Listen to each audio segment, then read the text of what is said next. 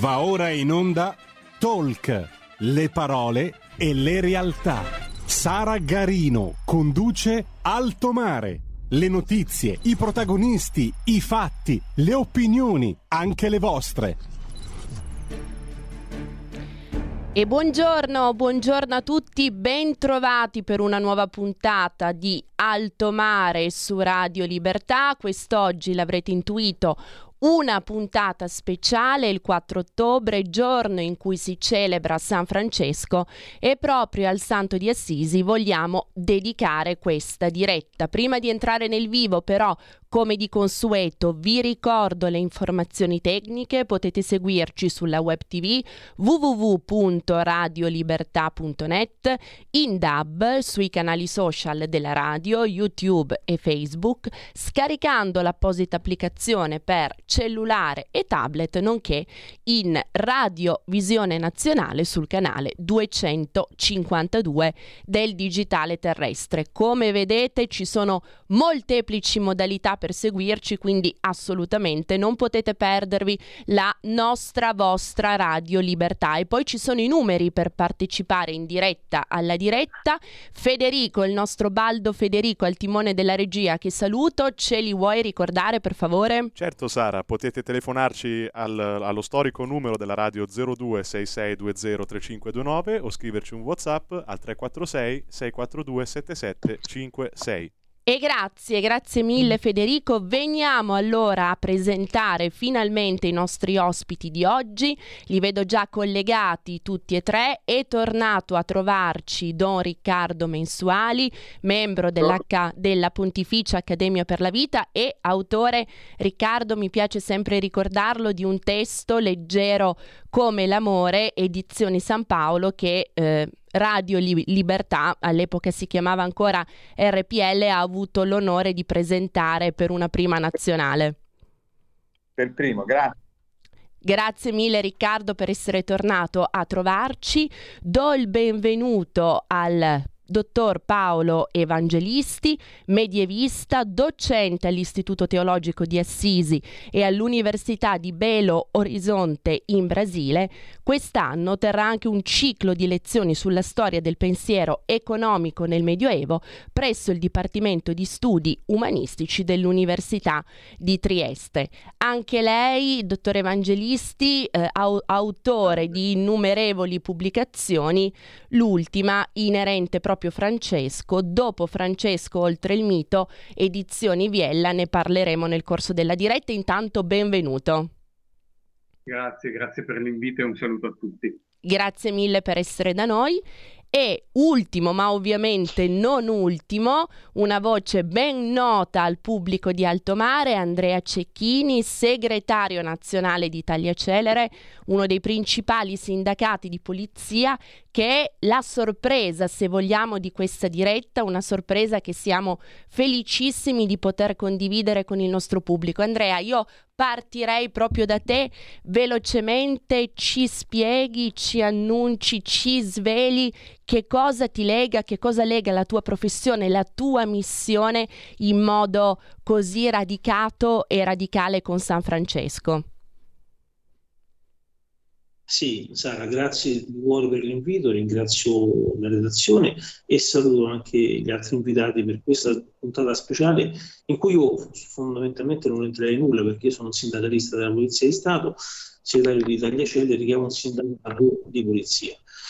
In realtà invece sono molto legato a San Francesco per una scelta mia personale perché io nel 93-94 feci una promessa, l'ordine francescano secolare, come terziario francescano e poi eh, successivamente da quel momento poi ho cercato di costruire tutto quello che potevo costruire eh, nella mia vita a livello sociale e familiare sulla impronta di San Francesco.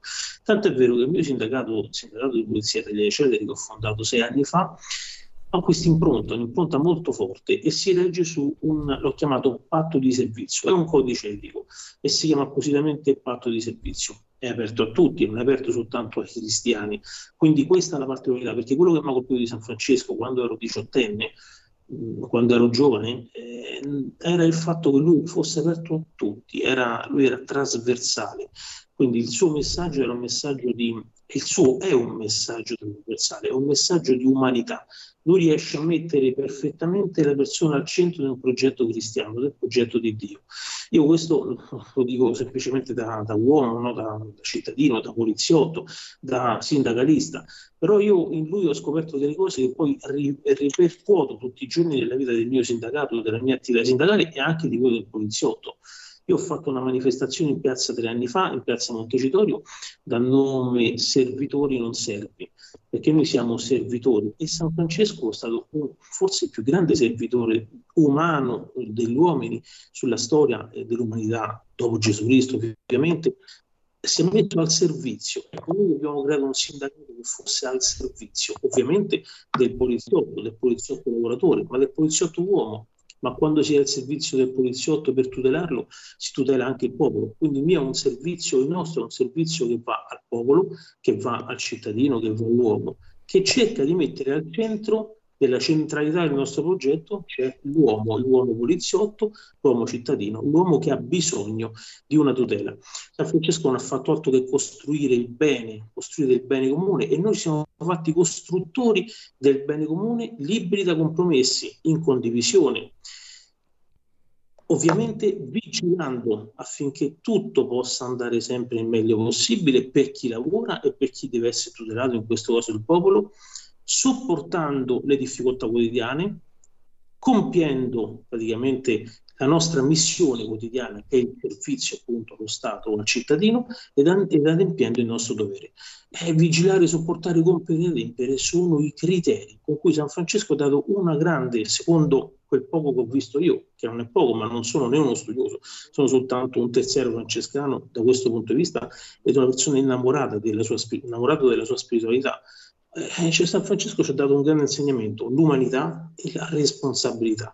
Oggi in questo paese, ma credo nel mondo, ci vorrebbe un po' più di responsabilità e ancora prima di umanità. Eviteremmo le guerre, eviteremmo di ucciderci fra di noi, eviteremmo di difficoltà, eviteremmo la criminalità, eviteremmo tante cose che però fanno parte dell'uomo perché l'uomo io ricordo bene una, un brocardo latino, homo hominis lupus, ebbene eh, invece San Francesco metteva al centro l'uomo e parlava con il lupo, era allucinante questo pensare è facile pensare che San Francesco possa essere soltanto il santo che ha parlato ai lupi, ha parlato al lupo, parla con, uh, con gli animali. San Francesco ha illuminato il mondo con autorevolezza, con dignità, con una grande umanità e soprattutto in senso di responsabilità. Tutto questo in condivisione con i suoi fratelli ed è quello che noi facciamo nel nostro sindacato, il nostro piccolo, che certamente non è piccolo, però è un nostro piccolo rispetto all'universo, eh, di condividere quotidianamente le nostre battaglie. Il poliziotto è un servitore, ma lo deve fare in senso di responsabilità.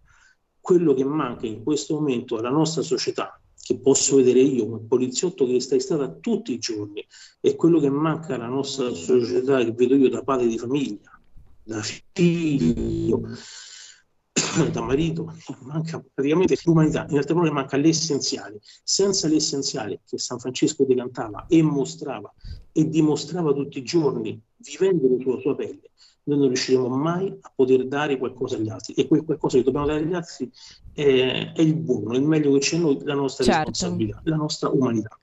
Grazie, grazie mille Andrea per questa introduzione davvero sentita, hai inanellato tutta una serie di parole che non sono solo parole che con te, con i nostri ospiti, eh, vorrei assolutamente riprendere nel corso della diretta, essere innamorati della propria spiritualità, la trovo davvero un, un'affermazione fantastica, sublime, grazie di averla condivisa con tutti noi. Prima però di passare la parola agli altri nostri ospiti, mi dicono dalla regia che abbiamo già una chiamata in collegamento, quindi prego voce al pubblico. Grazie. Ben, benvenuto. Sono io, sono ciao, No, eh, è importante questa cosa che dite di San Francesco, perché io sono un tecnico di macchina utensile, ma sono cresciuto in campagna proprio tra questi valori del Monferrato, c'era mm-hmm. un bosco da noi. Don Bosco. No, ma il fatto di San Francesco oggi io l'ho recuperato non tanto con la cultura dominante che c'è qui in città, ho trovato una povera messa che è stata distrutta, l'ho salvata io dalla morte certo a causa dei parenti e dei vicini solo perché era un po' fragile di carattere, ma proprio perché segue questi valori. E gli unici veramente che per me rappresentano veramente no, questo orribile continente di malvagi che è l'Europa, con tutte le guerre che ha fatto e che ha dato gli esempi in Africa, in Asia, quello che vediamo in Iran, eccetera. E sono stati proprio gli americani che hanno raccolto questa eredità, Abramo Lincoln in testa. E difatti questi valori di San Francesco, peraltro come i mormoni che vengono qui dall'America, degli Utah, sono profondamente religiosi loro. E infatti Winston Churchill diceva che l'uomo è spirito, se fa così vince, la giustizia vince se uomo è spirito, come diceva Churchill. Questi maledetti europei io ho una sfiducia totale, sono malvagi, malvagi. Allora, grazie naturalmente per il contributo. Abbiamo sentito parlare di Europa nel testo che ho menzionato poc'anzi del dottore Evangelisti, dopo Francesco, oltre il mito, il sottotitolo è I frati minori fra Terra Santa ed Europa. Quindi avremo modo di approfondire anche il contesto storico in cui ha operato il Santo di Assisi e i riverberi naturalmente che si sono avuti nei secoli successivi. Prima però chiedo un veloce passaggio introduttivo anche a Don Riccardo Mensuali. Questa puntata davvero è tripartita. Abbiamo la parte filosofica, teologica che incarna ovviamente Don Riccardo, abbiamo la parte storica del professore evangelista e abbiamo la parte pratica nel senso di implementazione nella vita, nella professione, nella missione quotidiana che ci ha appena delineato Andrea Cecchini. Allora, Don Riccardo, facciamo un attimino il punto sulla figura, sugli insegnamenti di San Francesco alla luce di un'altra parola che poi è il cardine, il fulcro del pensiero, della vita, dell'agire cristiano, l'amore. Sì, beh, eh, io direi che insomma, si, si, si, ci sarebbe da fare eh, non certo una sola trasmissione alla radio, ma insomma per dire qualche cosa colpisce ancora gli storici, quindi abbiamo un autorevole e si interrogano anche loro su, su questa specie di, di, di, di prodigio, di, un santo che continua ad essere di un'enorme attualità, di un'enorme modernità nelle varie interpretazioni e, nelle interpretazioni dei, dei, de, degli ecclesiastici, quindi delle persone ordinate, ma anche dei laici e viene eh, interpretato in modo un po' diverso, in tante sfaccettature. La sua modernità colpisce ancora moltissimo, perché poi alla fine ci sono tanti santi, insomma, anche lo stesso Sant'Antonio, però Sant'Antonio da, da, da, Padova è Padova, è una grande cosa, però ecco, Francesco è, è un po' obiettivamente altro, è, è, è, nel cuore di tutti e, e sostiene, è il fondamento di tanta cultura, di tanta spiritualità eh, e cultura eh, europea e mondiale. Eh, penso per esempio, per, per, pensiamo semplicemente al discorso del, della pace, oggi è un'urgenza gravissima, ma per, per, Francesco quel saluto famoso, il Signore ti dia pace, non era solamente un'espressione un po' così naif e basta, era qualcosa di estremamente concreto. Innanzitutto i frati, lo sappiamo, quel periodo lì eh, i, i, i, minori che, che, lui raccoglie, i primi fratelli che raccoglie, eh, non, erano, eh, de, de, non provenivano da, da, stesso, dallo stesso ceto sociale, erano diversi, c'era una grande diversità, c'erano i più nobili, erano quelli che venivano dal cosiddetto popolo, però riuscivano a, a, stare insieme, vivevano insieme e mostravano nella concretezza della, della convivenza una possibile eh, vita pacifica. E questo in quel contesto già abbastanza di conflitti, di guerre, in un tempo in movimento come era quello della, della, della sua epoca, era qualcosa, ma poi Francesco si è posto come mediatore, lo sappiamo ad Assisi, lo sappiamo a Perugia, le fonti parlano di lui proprio fino alla fine, ad Assisi proprio stava quasi morendo e si è proposto come mediatore tra il vescovo e il podestà. Eh, oggi chi lo fa questo? Questo però è, è un appello di grande modernità, perché noi eh, eh, oggi abbiamo una guerra che si sta espandendo, ma noi ci, eh, le nostre analisi sono purtroppo un po' superficiali, dobbiamo dirle, cioè a- abbiamo bisogno di metterci intorno a un tavolo e di in- invocare, creare con creatività, con fantasia una possibile via di mediazione, perché non è che dalla guerra si esce solo con la fine della guerra, con un vincitore che lascia uno sterminio dietro di sé anche se colui che ovviamente ha subito un'aggressione è in questo momento colui che va aiutato, indubbiamente, ma c'è bisogno di riscoprire in questo anche l'eredità di Francesco. Per dire eh, questa cosa qui, ora mi viene in mente eh, questo aspetto, certo. ce ne sarebbero altri, insomma. un aspetto estremamente attuale, calato nel nostro tempo, questa necessità del dialogo, lo scontro che si trasforma in incontro costruttivo, propositivo. Eh, professor Evangelisti, nel suo libro tratta anche questo incontro di San Francesco con il sultano al-Malik al-Kamil un eh, autorevole storico che ha recensito tra l'altro il suo testo, Franco Cardini, ha sottolineato come attorno a questo incontro, attorno a questo evento si sia creato una sorta di, di, aura appunto anche di mito dove la storia sconfina per l'appunto non dico nella, nella fantasia ma nell'ingigantire, nell'amplificare, nell'in qualche modo eh, deteriorare la verità e la realtà di un fatto e delle conseguenze che poi ha determinato sulla storia a seguire. Può parlarcene visto che questo tema del dialogo, dell'incontro come già sottolineava poc'anzi Don Riccardo è un tema di sempre e oggi nello specifico quanto mai attuale.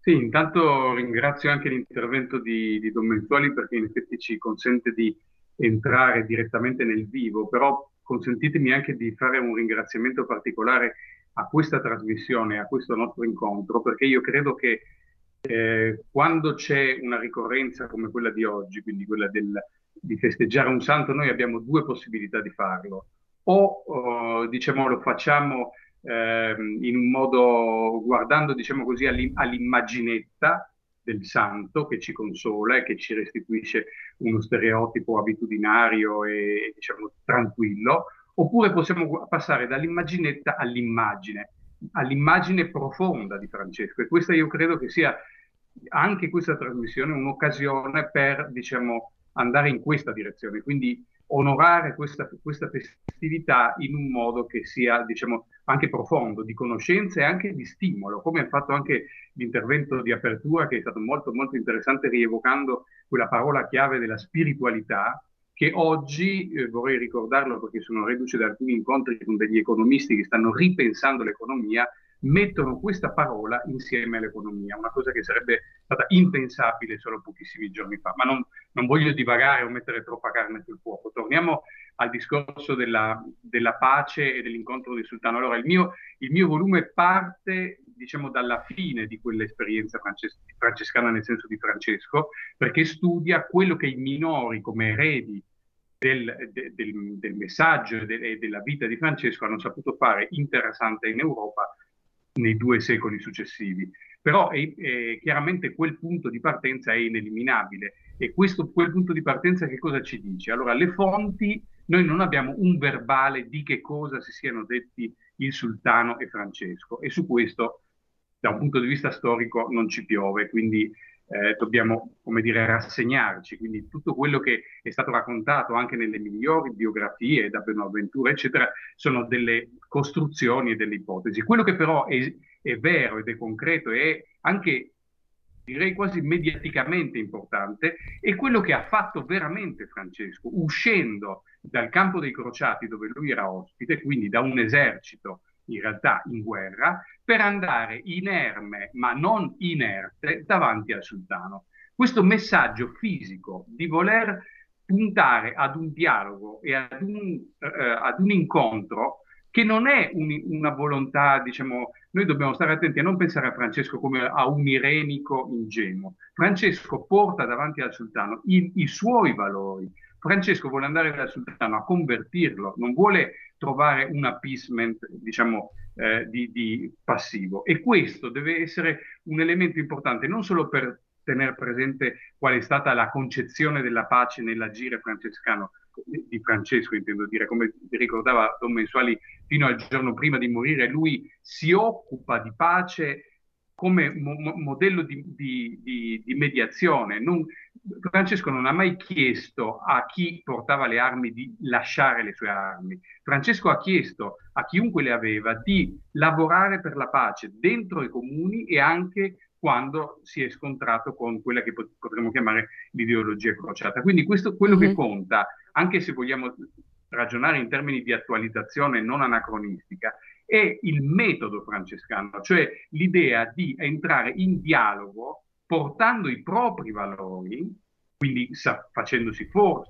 forza dei propri valori, per andare a un punto d'incontro attraverso un metodo che vuol dire confronto ma non remissione. E questo credo che sia un, un'idea fondamentale, se volete anche politica, mm-hmm. che mhm. ci può aiutare anche nell'oggi.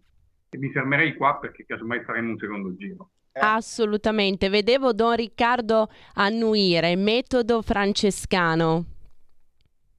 Beh, guardi, oggi il, il professore la saprà sicuramente, ma c'è una data importante, eh, un anniversario. Oggi sono 30 anni dalla firma dell'accordo di pace in Mozambico, un paese africano che era in guerra e grazie alla mediazione di Sant'Egidio che si svolse per quasi due anni, il 4 ottobre fu firmata la pace. Fu firmata perché sembrava casuale, ma fu firmato il 4 ottobre perché il primo ottobre litigarono ancora, l'ultimo litigio tra le due parti.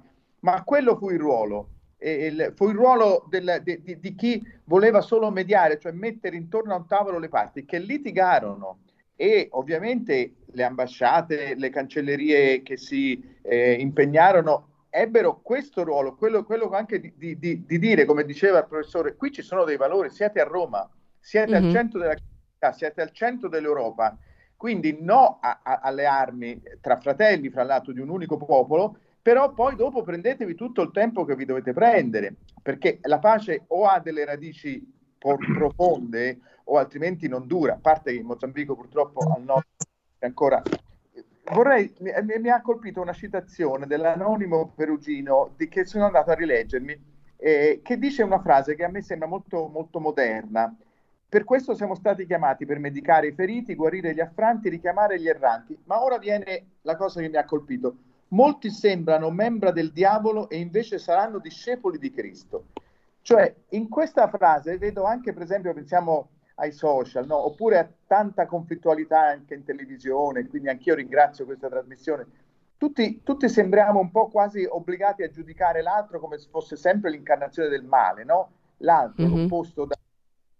Mentre invece questo senso di speranza, molti sembrano membra del diavolo, il linguaggio è un po' il linguaggio di secoli fa, e invece saranno discepoli di Cristo. Cioè in, in, ciascuno, anche se preso dal male, noi possiamo con la speranza cristiana vedere eh, una possibile luce, qualcuno, tutti possiamo cambiare, tutti possiamo migliorare, cioè non c'è un giudizio sprezzante, definitivo, certo. per cui certo. nessuno adeguato al bene. Ecco, questo mi pare importante e ancora una volta molto molto moderno, che capiscono bene i giovani, gli adulti, eh, tutti, ecco. Certo, quella, quella, fierezza di cui parlava già il professore Evangelisti poc'anzi, di essere portatore dei propri valori, della propria identità, approcciando il confronto, approcciando il dialogo senza essere chiaramente remissivi. Ma ci torniamo ovviamente, prima però 60 secondi di pausa pubblicitaria. Stai ascoltando Radio Libertà, la tua voce libera senza filtri né censure, la tua radio.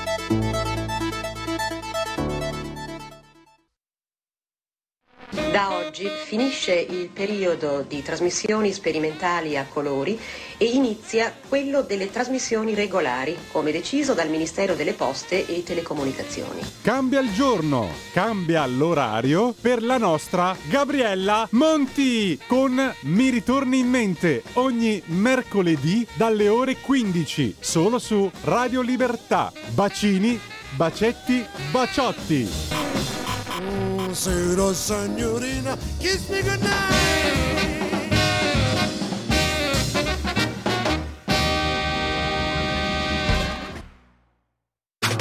Stai ascoltando Radio Libertà. La tua voce libera, senza filtri né censura. La tua radio.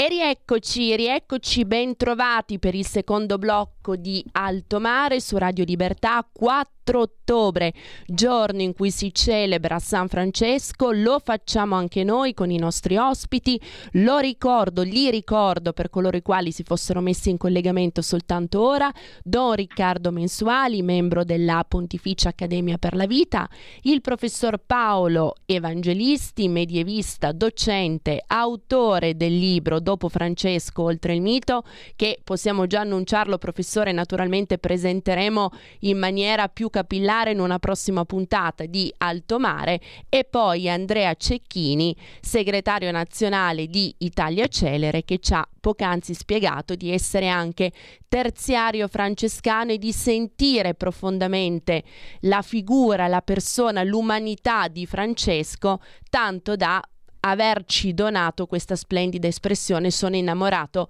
della mia spiritualità. Ecco Andrea, ricominciamo il giro, ricominciamo da te alla luce di quanto abbiamo detto sinora e alla luce di quella che è la tua esperienza anche fisica, lasciami dire carnale, con i luoghi dello spirito e della vita di San Francesco.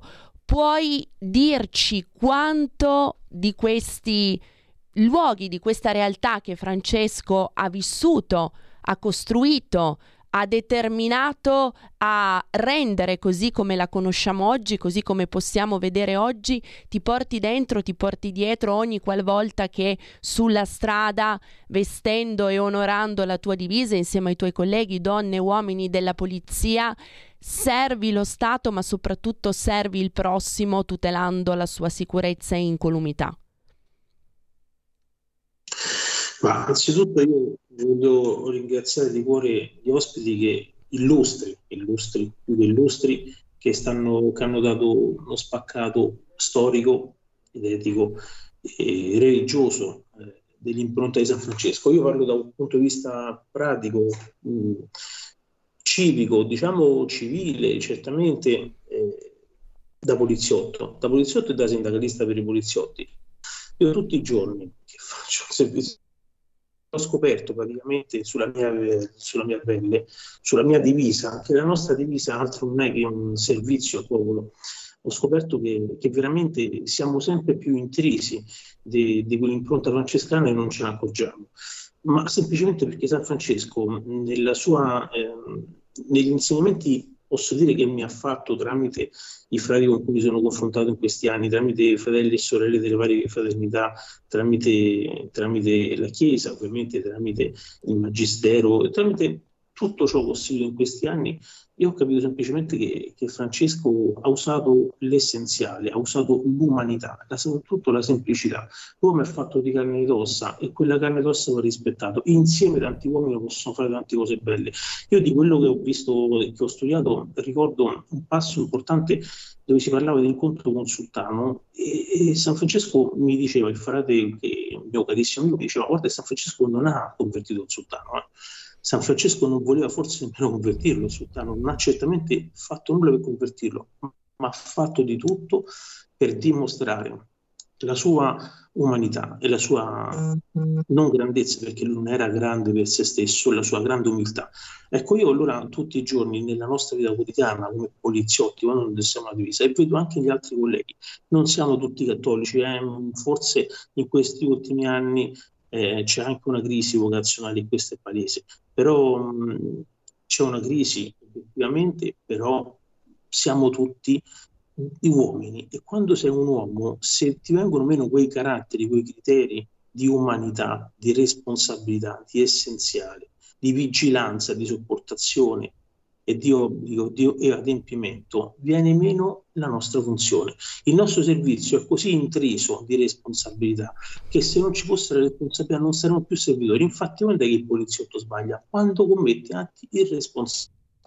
Ma questo avviene a tutti i livelli. Io voglio fare un appello, e lo faccio da anni nelle mie battaglie contro, contro il datore di lavoro, nel rispetto del datore di lavoro, ci mancherebbe altro, perché si rispetti l'umanità del cittadino e del lavoratore. Io vorrei, e faccio l'appello ai politici, alla politica che ci ascolta, vorrei che fossero più umani e se fossero più umani sarebbero più responsabili. Ora non sto dicendo che loro sono persone disumane, ma certamente a volte hanno dimostrato in questi ultimi anni una grande irresponsabilità, ma non solo in Italia, nel mondo. Altrimenti non ci sarebbero le guerre. Altrimenti noi poliziotti a volte non saremmo in difficoltà di fronte a situazioni emergenziali ed urgenti, dobbiamo mettere nel nostro e poi l'irresponsabilità di qualcun altro cade sulle nostre spalle. Ebbene, questo San Francesco non credo che lo volesse anziché che San Francesco volesse la responsabilità di tutti, dal politico, dal grande politico, dal vescovo, per finire all'uomo, al padre di famiglia, perché alla fine il padre di famiglia è la persona più responsabile di questo mondo, perché è la funzione più difficile, quella di portare avanti una famiglia nelle mille difficoltà, vigilando affinché tutto vada bene, sopportando le difficoltà quotidiane e poi adempiendo eh, il proprio dovere. E noi facciamo questo qui. Io faccio questo tutti i giorni. Poi ovviamente vorrei, posso dire che mi piacerebbe essere da Spirito d'Assisi, dove posso andare a pregare tutti i giorni sulla tomba di San Francesco. Però ovviamente mi basta andarci ogni tanto, organizzo qualche pellegrinaggio, qualche, qualche passeggiata, la chiamo così perché a volte poi la parola pellegrinaggio potrebbe sembrare troppo pesante per chi viene con me, però in realtà è un modo per avvicinarmi a, a quella spiritualità che, che porto, porto, dentro tutti i giorni da anni e anni e, e spero di continuare ad essere, non dico un esempio, semplicemente di dimostrare che si può vivere francescanesimo, si può vivere con l'impronta di Gesù Cristo, perché poi San Francesco non ha fatto che seguire Gesù Cristo, si può vivere senza ostentare, senza stare a pregare qualcuno che diventi come te, vivendo in mezzo alla strada tutti i giorni in modo trasversale. E quell'esempio penso che possa bastare non per cambiare gli altri, ma per essere vicino agli altri. Che bello. È splendida questa ulteriore espressione che ci hai donato Andrea per essere vicini agli altri e rende l'idea conti fatti poi del significato delle missioni, sì, di tutti noi, anche della missione che sempre oggi per certi aspetti più che mai è chiamata a incarnare la politica, la buona politica, la politica del buon padre di famiglia per riprendere l'osservazione che facevi tu poc'anzi. Professore Evangelisti, abbiamo toccato in questo excursus anche il tema dell'etica della spiritualità nell'economia a cui si riferiva lei nel suo precedente intervento quanta necessità avremmo di riscoprire, di implementare davvero un'etica economica in questi tempi così fluidi, così dinamici e così dimentichi della centralità dell'uomo? Ma è, è, è, ovvia la risposta, nel senso che dovrei, cioè un sì grande come una casa di più. Eh, quello che è importante ricordare, proprio io all'inizio un po' provocatoriamente ho parlato di immagini e immaginetta, quindi se usiamo la parola più stereotipa di Francesco, il poverello, ma gli diamo uno spessore a questa parola, ecco che è proprio quella parola che ci interpella su come ci si deve relazionare con i beni e con i beni economici e con il denaro. E in questo senso c'è una scuola economica francescana che fiorisce dal 200 al 500, ma fra- ovviamente di questo non ne parleremo oggi, ma è Francesco stesso che con i suoi eh, comportamenti, con le sue scelte, eh, come dire, costruisce una, direi più che un'etica economica, proprio una pedagogia dell'agire economico. E quindi in questo c'è il discorso della responsabilità a cui faceva riferimento anche Andrea Cecchini prima, perché dobbiamo ricordare che Francesco eh, non condanna chi ha il denaro.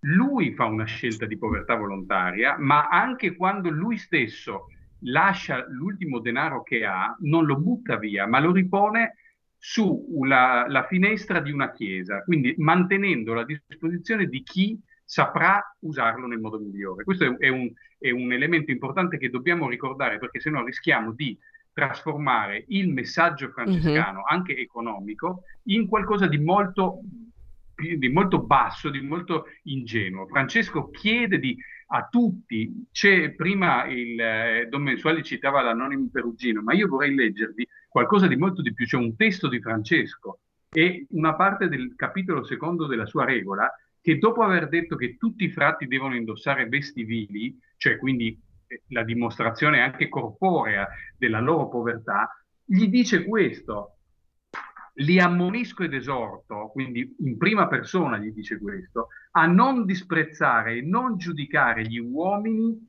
che vedono vestiti con abiti morbidi e colorati e fare uso di cibi e bevande delicate.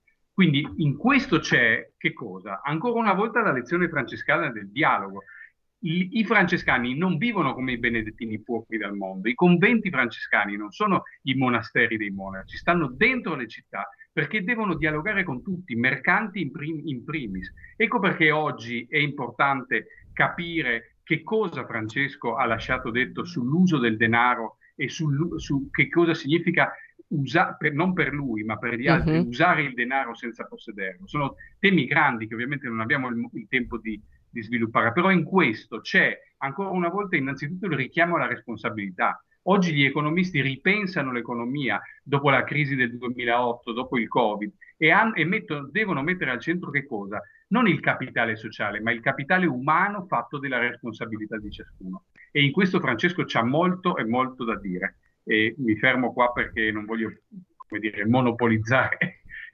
la, la, la, trasmissione su questo tema, però la ringrazio della domanda perché è veramente un nodo centrale, peraltro insomma mi pare ovvio e in questa sede è quasi inutile ricordare che da Benedetto XVI a Papa Francesco il Magistero della Chiesa su questo si è espresso in modo molto molto chiaro insomma, in questi ultimi anni. Assolutamente, Grazie. assolutamente. Grazie professore Evangelisti. Su questo tema dell'etica in economia vuole aggiungere qualcosa, Don Mensuali? Sì, una sottolineatura, è molto importante quello che il professore ha detto, lo, lo, lo, dice perché ovviamente è uno storico, ma tanto spesso noi dobbiamo continuare a combattere gli stereotipi mm-hmm. banali e abbastanza sciocchi che non comprendono la realtà, per cui le, lo stereotipo più, più, più, più assurdo è che a Francesco sia contro la ricchezza e quindi alla fine contro i ricchi e questo è il problema, ma il suo maestro Gesù stesso può venire interpretato così, ma sarebbe sbagliato, erroneo sarebbe gravissimo perché Gesù non fa altro che, che, che presentare eh, scene di, di, gente anche con i soldi, con le ricchezze, parla spesso di, di, di denaro. Il problema è questo, che eh, è, è, proprio come, come diceva, il rapporto sano con i, i mezzi, con eh, ciò che è materiale, quindi con il denaro, è un rapporto che considera tutto ciò uno strumento. E quindi Francesco d'Assisi, che non era un ideologico, mm-hmm. era, era uomo che sapeva che le chiese andavano, per esempio, andavano tenute in piedi, le chiese andavano ricostruite. E, eh, questo è, è importante perché eh, altrimenti noi se no non capiamo anche la, la, la grandezza, l'importanza di, di, una, di, di un'esperienza, di una testimonianza come quella di Francesco oggi, che invece ecco, è, è fondamentale perché il problema è fare, è, è vedere com'è la situazione oggi, quanti, quanti, siamo, come va il mondo, mettersi a sedere e vedere come, come questa ricchezza può essere un, un, mezzo che aiuta tutti. Ecco, certo. Per, per, ricordo ancora, non saprei più identificare da quale fonte, ma l'episodio del, del, del, del eh, del frate che aveva fame e che ebbe una crisi, aveva fame, doveva mangiare e Francesco disse di cucinare per tutti e poi eh, tutti mangiarono insieme, così l'affamato non aveva un problema di vergogna e Francesco dice eh, chi non mangia non giudichi chi mangia. Cioè, e questa cosa del giudizio nei confronti di quelli che fanno altre scelte non va bene. Ecco, questo è, è, è, sarebbe qualcosa, è stato qualcosa che ha fatto male alla figura di Francesco, mm-hmm. ma fa male anche al Vangelo stesso, alla figura di Cristo, ecco, eh, una, una visione ideologica.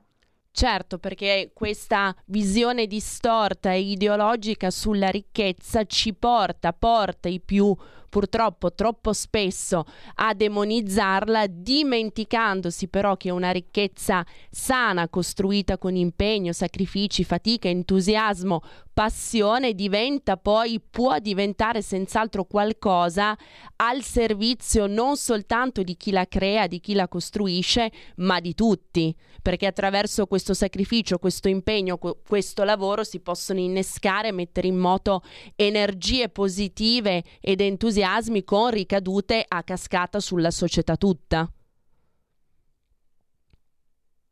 Che cosa ci dice Don Riccardo su questo? La vedevo annuire. Sì, no, è, è questo.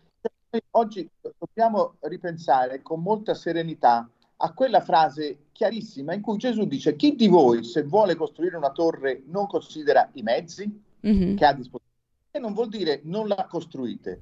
Costruire una torre, che anche quello deve essere un mezzo, una torre, significa costruire qualcosa di buono per me e per la società.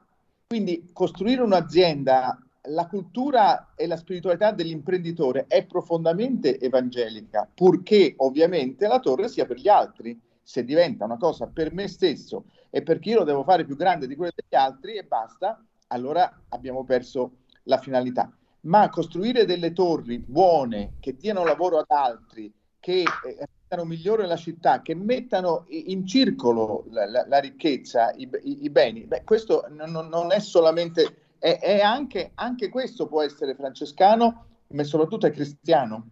Certo, certo. Professore Evangelisti, l'ho vista alzare la mano, prego. Sì, volevo aggiungere una cosa nel, nel, nell'alveo delle riflessioni che ha fatto Don Mensuali, tornando proprio a Francesco.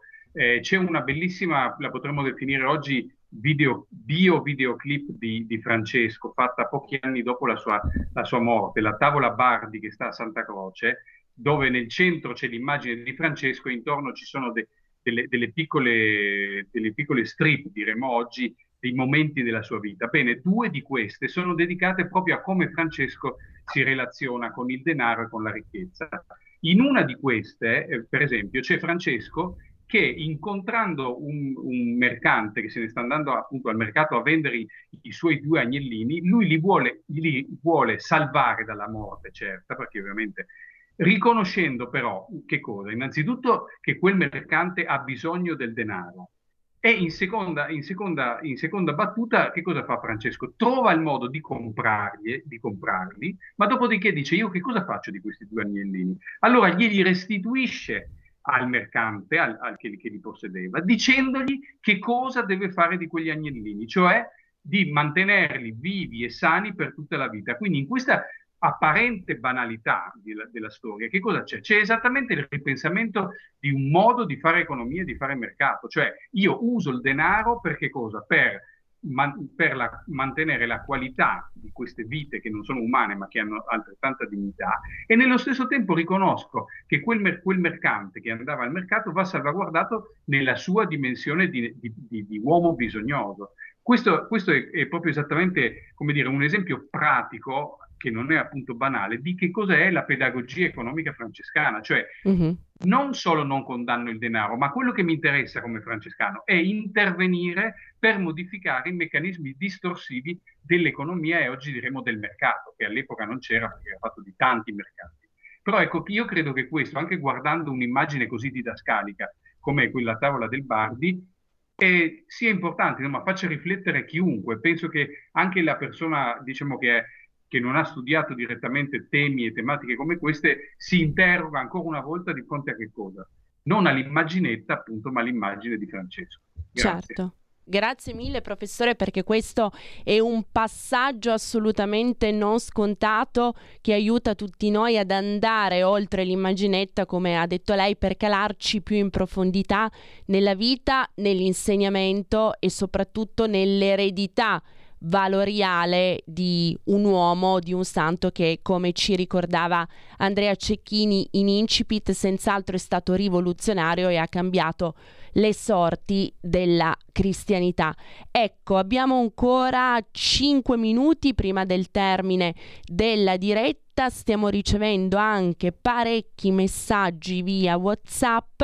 Lorenzo ci scrive: Il metodo francescano bisognerebbe spiegarlo ai cultori del ce lo chiede l'Europa. Ecco, velocemente una domanda per tutti e tre come si può preservare il pensiero, la testimonianza, l'eredità del pensiero di Francesco, di questo metodo francescano di cui abbiamo parlato oggi in un contesto europeo più ampio dove purtroppo assistiamo a molte derive, passatemi questo termine, negazioniste. Mi riferisco agli ultimi dati pubblicati qualche giorno fa in Francia dove per l'ennesima volta si palesa come più della metà dei docenti francesi ammettano di dover, come dire, contenere e pianificare il loro operato didattico, il loro programma didattico in maniera un pochettino artefatta in modo da non andare a, tra virgolette,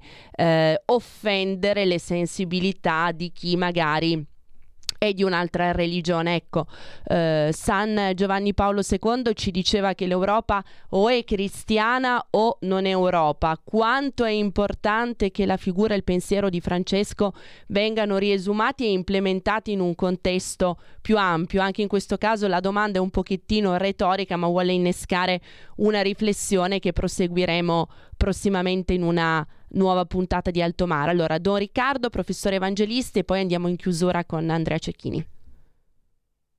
Beh, un temone, insomma, ecco, un po'...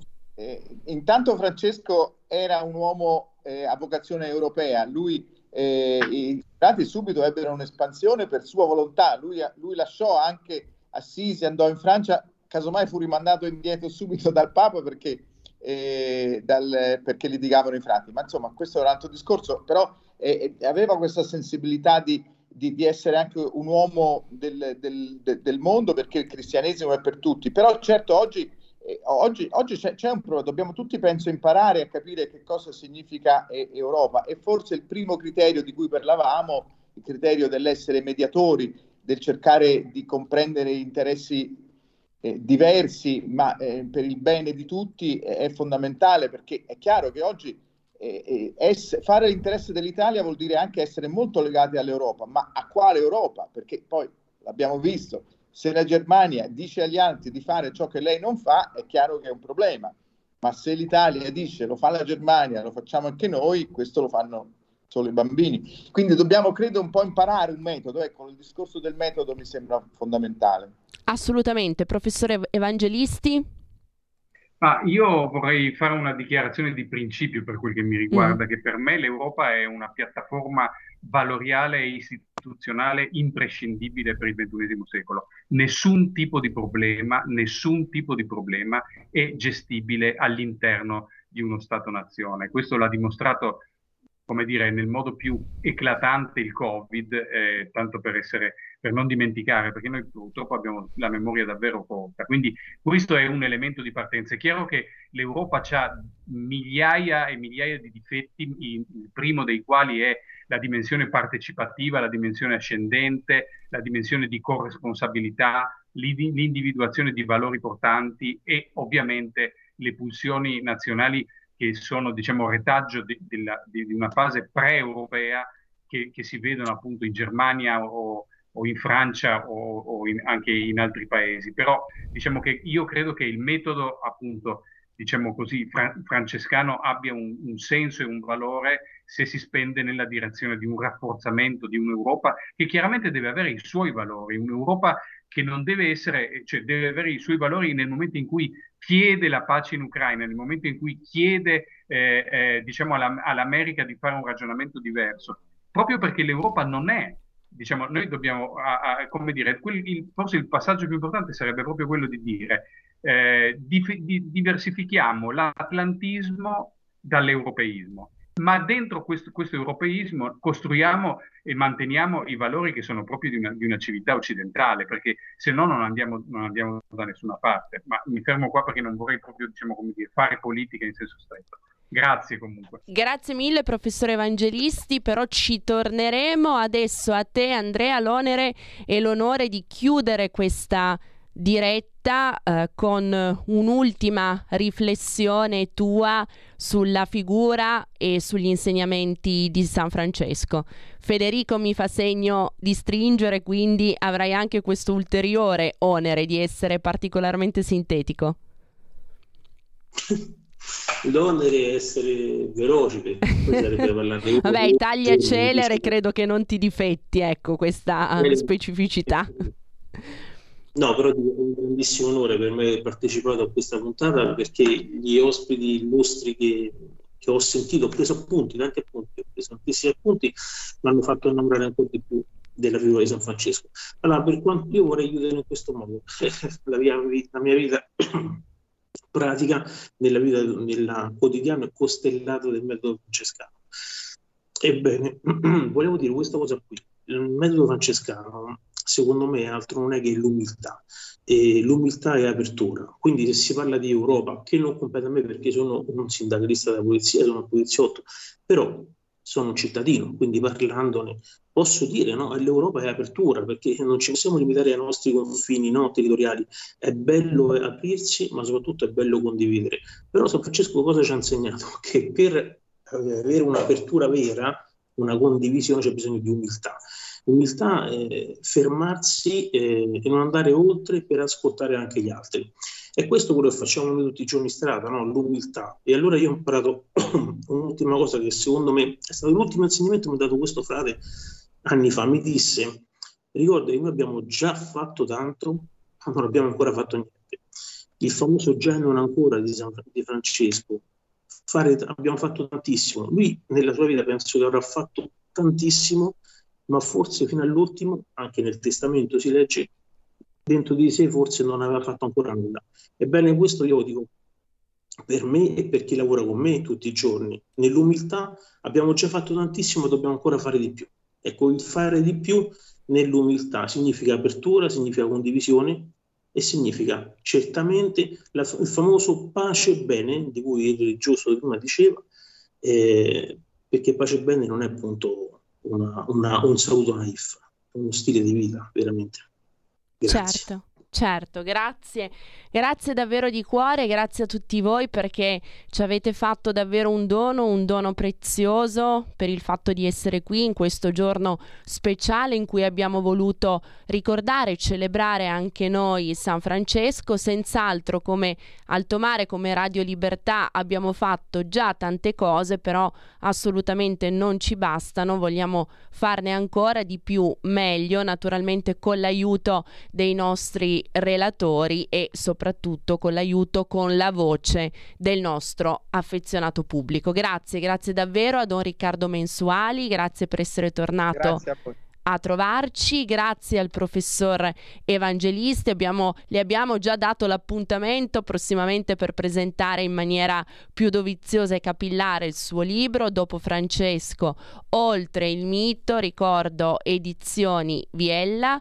Grazie anche ovviamente al nostro Andrea Cecchini, segretario nazionale di Italia Celere, che è stata la sorpresa, se vogliamo, di questa diretta. Grazie davvero per la testimonianza che ci hai portato grazie al nostro Federico, al timone della regia, a tutti voi che ci avete seguito da casa. Non cambiate frequenza ora, anche se siamo in DAB, perché i programmi di Radio Libertà continuano. Grazie mille e alla prossima. Avete ascoltato Alto Mare